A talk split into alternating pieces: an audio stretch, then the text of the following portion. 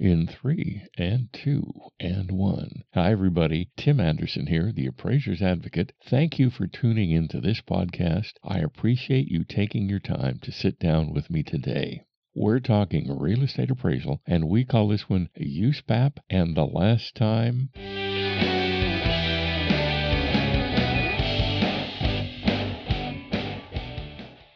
In this podcast, I'm going to ask a series of questions. There is no right answer, just your answer. The purpose of these questions is to give you pause as you consider your answers. We know how much real estate appraisal has changed in just the last two years. Considering these questions and their answers may help you determine how to stay ahead of these changes that will inevitably come in the future. Thanks for listening. So let's get started. When was the last time you took time to count the number of saws you have and then sharpen each of them? For some appraisers, this may mean taking more CE, taking a university level course in an appraisal related subject, or even taking a vacation. Given your stress levels and slow times, like now, a vacation may be the most important. When was the last time you took a continuing education class for the pure joy of learning rather than merely the necessity to meet your CE requirements? There is joy in learning because you want to,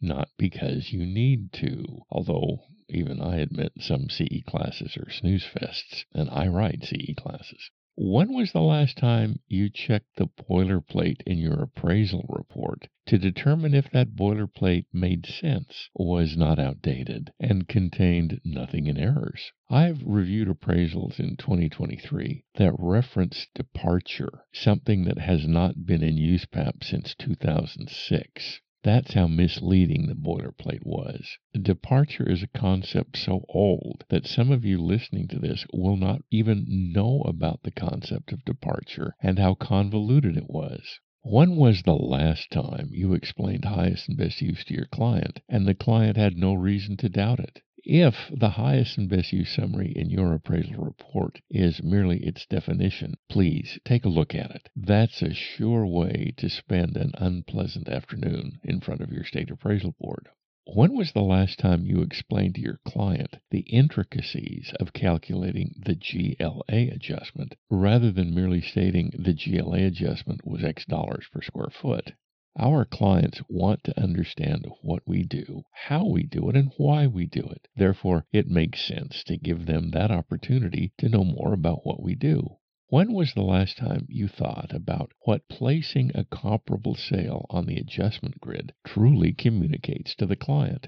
It tells the client so much, but mostly that this property, the one you put on the sales adjustment grid, has the same highest and best use as the subject, and that you have verified the details of its sale and purchase are true and correct. When was the last time you read Standards Rule 2 3, the certification standard, to understand what it is you're certifying when you sign the certification? Doing so could be a real eye opener.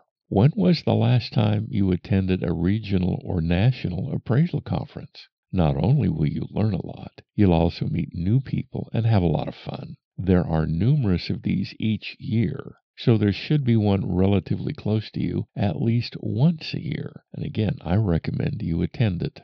When was the last time you considered that all the rules of thumb you've been using for the past 20 years may in reality be incorrect? This too could be a real eye opener. You might need somebody to go over your reports, another pair of eyes to go over your reports to see if indeed you are using rules of thumb and if indeed they are incorrect. When was the last time you read USPAP's Standards 1 and 2 in their entirety? They're not that long, frankly. Reading both of them may take all of 15 minutes. Who knows what benefit you might get out of doing just that? When was the last time you took one of your appraisals and compared it to USPAP's Standard 1 to determine that it complied? Along with that, when was the last time you took an appraisal report and compared it to Standard 2 to determine that it complied? This, too, may be another reason to have someone else put another set of eyes on one of your reports to see if certain improper practices have just snuck in.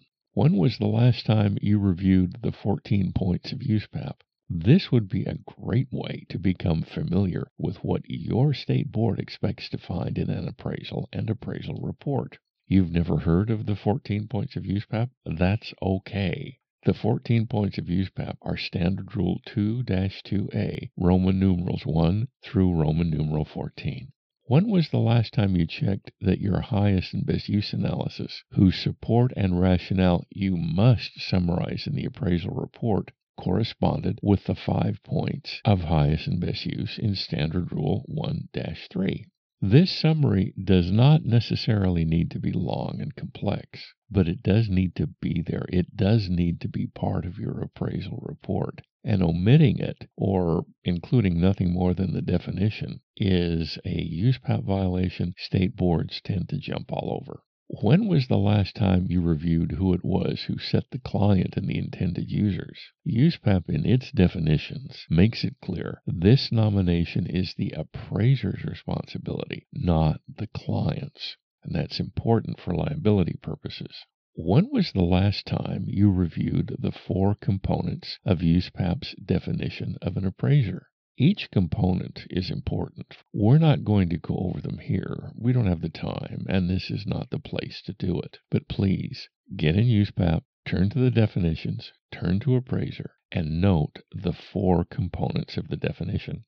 When was the last time you seriously considered getting out of the GSE end of the appraisal business and into private work? Basically, this would open another book of business for you. It would also serve as an income source for those times when appraisals are slow. And right now, as I record this in September of 2023, they are slow and are probably going to continue that way.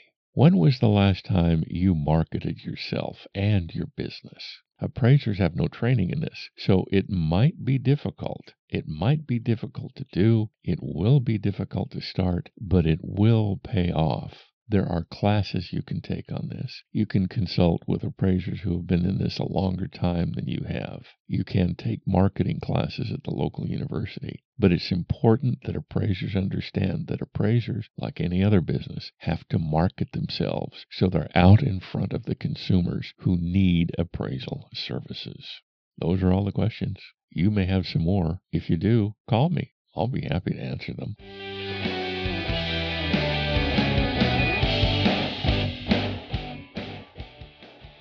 Thank you for listening today. I do appreciate it.